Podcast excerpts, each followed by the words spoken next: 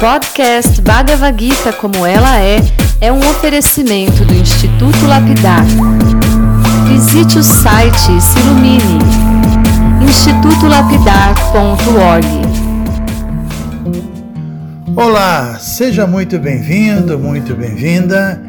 Meu nome é Chandramukha Swami e esse é o podcast Bhagavad Gita como ela é, espiritualidade aplicada no cotidiano.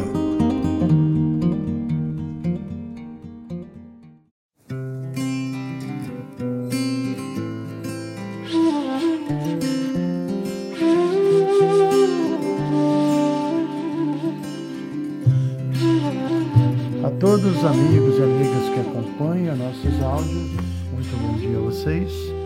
Hoje, 17 de maio, é um dia muito auspicioso para nós, devotos de Krishna, porque nós comemoramos o aparecimento de um avatar muito querido por nós. Né? Estamos falando aqui do Sr. Nishinradeva, que é a manifestação metade homem, metade leão de Krishna que apareceu já há muitos milênios e, entre outras coisas, ele veio dar proteção a seu grande devoto chamado Pralada.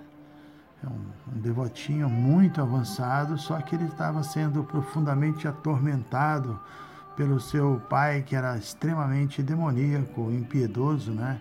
É uma história maravilhosa, ela está descrita no sétimo canto do Srimad Bhagavata e é cheio de ensinamentos bem interessantes mesmo, é mesmo, né? E por falar em ensinamentos interessantes, né? É, eu disse que hoje é um dia especial e também é especial o nosso áudio de hoje porque a gente vai ler o último verso da Bhagavad Gita e assim terminar nossos comentários sobre os 700 versos dessa maravilhosa obra. Na verdade, eu não tenho certeza acho que a gente não vai conseguir terminar os comentários, mas pelo menos lendo o verso de hoje, com certeza a gente termina a leitura, né? Mas é bem provável que ainda a gente vai precisar de mais um dia para finalizar, dando uma resumida breve de tudo que foi estudado por nós. Então vamos lá. Ontem nós lemos alguns versos falados por Sanjaya, o secretário de Dhritarashtra, nós explicamos isso, né? E a gente pôde ver lendo os versos de ontem, que Sanjaya alcançou um estado absolutamente transcendental de consciência. Ele demonstrou ter um amor profundo por Krishna, ele ficou em êxtase, assim, agora aqui no final da Bhagavad Gita, e depois de expressar esse seu júbilo, essa, esse êxtase, pela oportunidade que ele teve de ouvir o diálogo entre Krishna e Arjuna, agora vamos ver a conclusão que Sanjaya chegou. Então vamos ler o verso 78, o último dos versos Vamos a ele. Verso 78. Onde quer que esteja Krishna, o Senhor de todos os místicos, e onde quer que esteja Arjuna, o arqueiro supremo, com certeza também haverá opulência, vitória, poder extraordinário e moralidade. Essa é a minha opinião. Muito bem, né? Estamos vendo aqui a opinião final de Sanjaya e ele chama, é, Krishna é chamado por ele aqui como Yogeshwara, o mestre do yoga, ou conforme traduziu o nosso mestre espiritual, o mestre de todos, de todo o misticismo, e Arjuna, por sua vez, aqui é chamado de Dhanudhara, aquele que porta o arco e a flecha, ou conforme traduzido também por Shila Prabhupada, o arqueiro supremo. Pois bem, né? Krishna ser glorificado aqui no final da Bhagavad Gita como mestre de todo o misticismo é absolutamente compreensível. Qualquer pessoa sensata que tenha se dedicado a estudar essa literatura transcendental vai chegar a essa mesma conclusão. E o próprio Krishna começa o capítulo 4 definindo que o propósito da sua descida a esse mundo material foi justamente o de oferecer a todos nós o que ele mesmo chamou de ciência do yoga.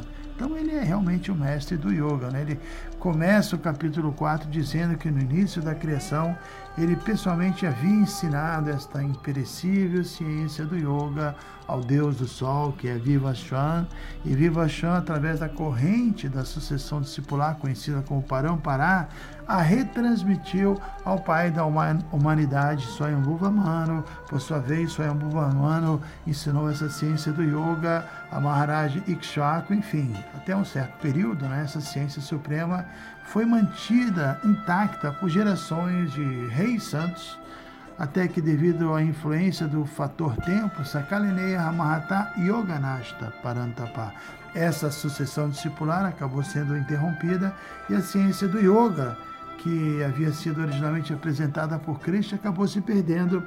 Então é por isso que há cerca de 5 mil anos Krishna voltou à Terra e apresentou essa ciência do yoga novamente para seu devoto, o guerreiro Arjuna. Eu estou citando esta passagem para corroborar o fato de que Krishna realmente é Yogeshwara, o mestre do yoga, né? uma vez que yoga também significa, em essência, vida espiritual. Né? Esse é um ponto importante. Enfim, ninguém além do próprio Senhor Supremo poderia definir com perfeição ou apresentar com perfeição o que é yoga, o que é vida espiritual, qual é o verdadeiro caminho que nós devemos seguir. Inclusive tem um verso no chamado Bhagavata que deixa esse ponto muito bem claro, que diz Dharma tu sakshad Bhagavad Pranita. Né? Essas palavras dizem que Dharma, que nesse caso aqui a gente pode traduzir como ocupação espiritual ou vida espiritual também, né?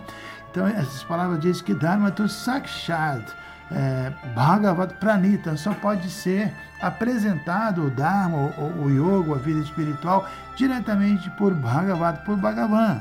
E como sabemos aqui na Bhagavad Gita o tempo todo, Krishna é glorificado como Bhagavan. Sempre quando Krishna vai falar, o verso começa Shri Bhagavan Uvati. Bhagavan disse, né?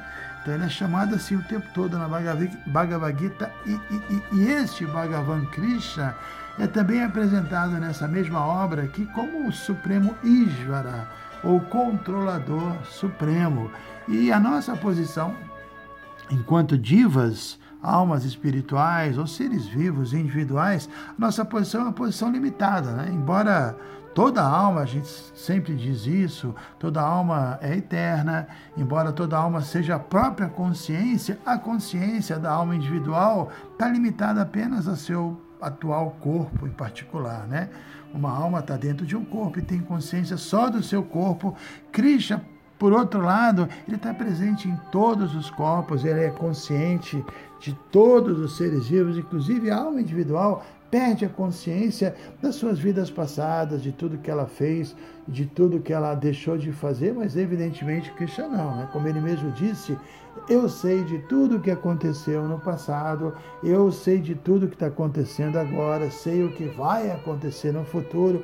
Além disso, eu conheço todas as entidades viventes, mas a mim ninguém conhece por completo. Né? É uma, uma afirmação belíssima e outra afirmação belíssima que a gente pode citar também, que deixa claro a posição de Cristo, é o verso que ele também afirma que ninguém é igual o superior a mim, tudo repousa em mim como pérolas ensartadas em um cordão. Então, Krishna é esse Isvara, esse controlador, esse mantenedor, ele é o Senhor Supremo. Essa é a compreensão, a compreensão que nós devemos chegar aqui agora, concluindo o nosso estudo da Bhagavad Gita. Existe certamente uma distinção entre nós, as divas, os seres vivos individuais, e Krishna, que é Ishvara, ou Parameshvara, o controlador supremo. Isso tudo foi muito bem explicado em toda a Bhagavad Gita. Podemos nos lembrar agora do décimo terceiro capítulo da Gita, quando nós aprendemos que, embora o ser vivo seja kshetragya, ou seja, consciente do seu kshetra, kshetra também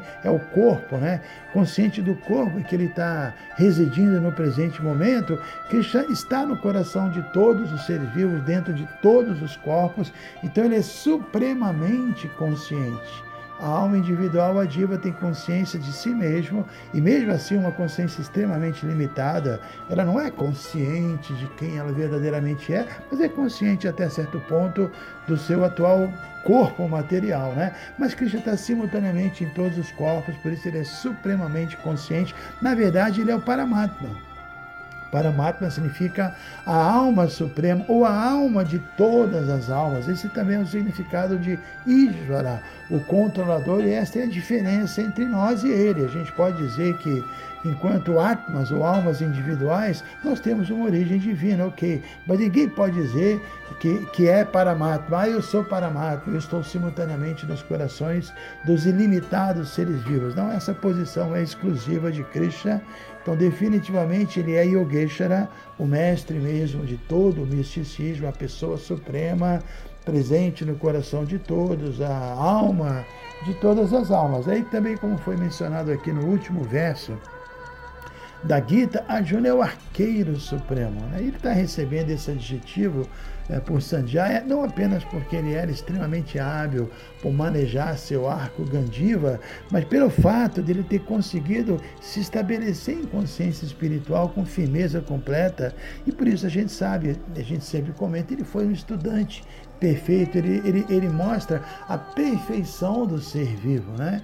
Ele pôde entender que, paralelamente à batalha de Kurukshetra, na qual ele teria que lutar, existia uma outra batalha. Existe essa outra batalha, trata-se da batalha interior, que a gente sempre menciona. Existem três inimigos dentro da gente: a luxúria, a cobiça e a ira. E esses inimigos, eles costumam se posicionar estrategicamente dentro dos nossos sentidos, os cinco sentidos, dentro da nossa mente e até dentro da nossa inteligência mundana. Então, isso foi tudo muito bem explicado no terceiro capítulo, entre mais ou menos os versos 37 e 40, quando Cristo declarou que o verdadeiro inimigo da alma condicionada é a luxúria.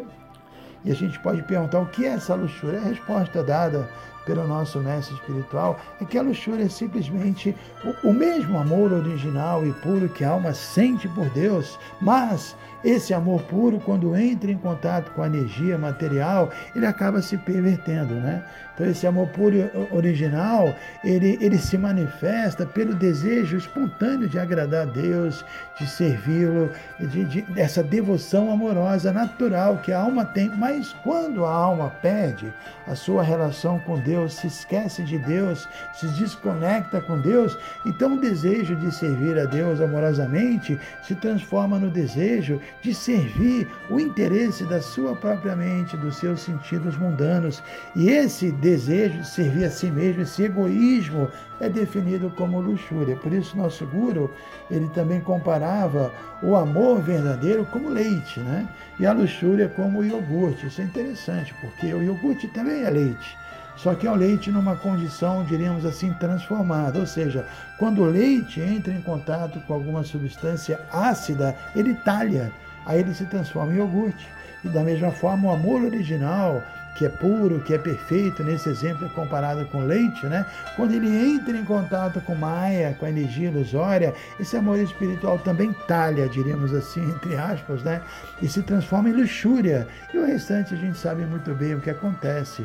Já assim, vítima da luxúria, o ser vivo acaba rejeitando as instruções né, que, é, que Krishna dá e acaba vivendo em função de si mesmo. A luxúria faz com que a pessoa se julgue independente de Deus. Essa é a essência de Maya. Maya tem essa função, ela, ela, ela, engana a entidade viva, ela ilude a entidade viva, ela desconecta a entidade viva de Krishna e faz a entidade viva achar que ela é autossuficiente, que ela não precisa é, dedicar sua vida a Deus, que ela pode ter uma existência perfeita sem Deus e por isso ela não se entrega amorosamente a Deus. Então a ideia é que essa entrega amorosa que foi mencionada e, e, comentada por nós nos últimos áudios, ela se torna natural quando nós entendemos claramente: eu não vou ser feliz sem dedicar minha vida a Deus, porque eu sou parte integrante dele e agradando-o, eu vou também ficar feliz. Né? Essa é ideia. A gente sempre dá um exemplo que é muito bom a gente acaba repetindo, mas exemplos bons podem ser repetidos, que é o exemplo de você molhar a raiz de uma árvore.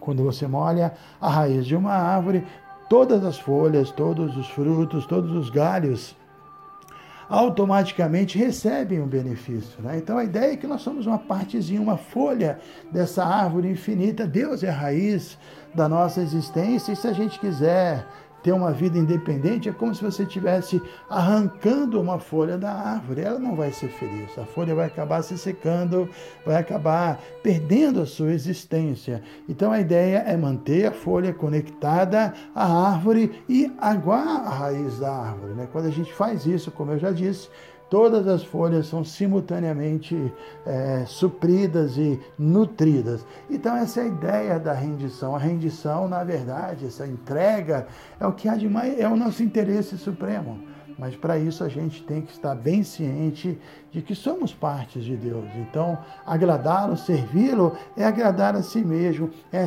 servir a si mesmo, é viver em função do nosso verdadeiro interesse e não em função do ego falso, que não é o eu verdadeiro, o próprio termo já diz, né? Ego falso, que em sânscrito é arrancará. Kará significa faço e arran eu. Eu faço da minha maneira, sem ouvir as instruções de Krishna, sem seguir suas orientações. Eu vou criar o meu modo, a, a minha fórmula da felicidade, a minha fórmula da paz. E evidentemente isso não vai funcionar, né?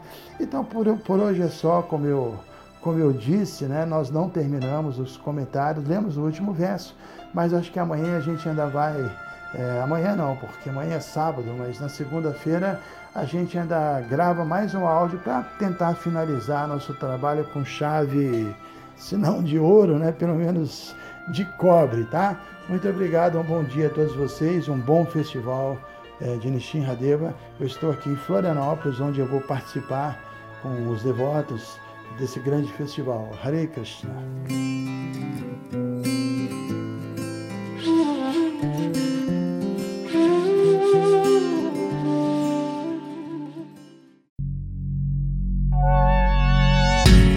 Se você se interessa por este conteúdo, não deixe de fazer o curso Bhagavad Gita para iniciantes com Chandramukha Swami.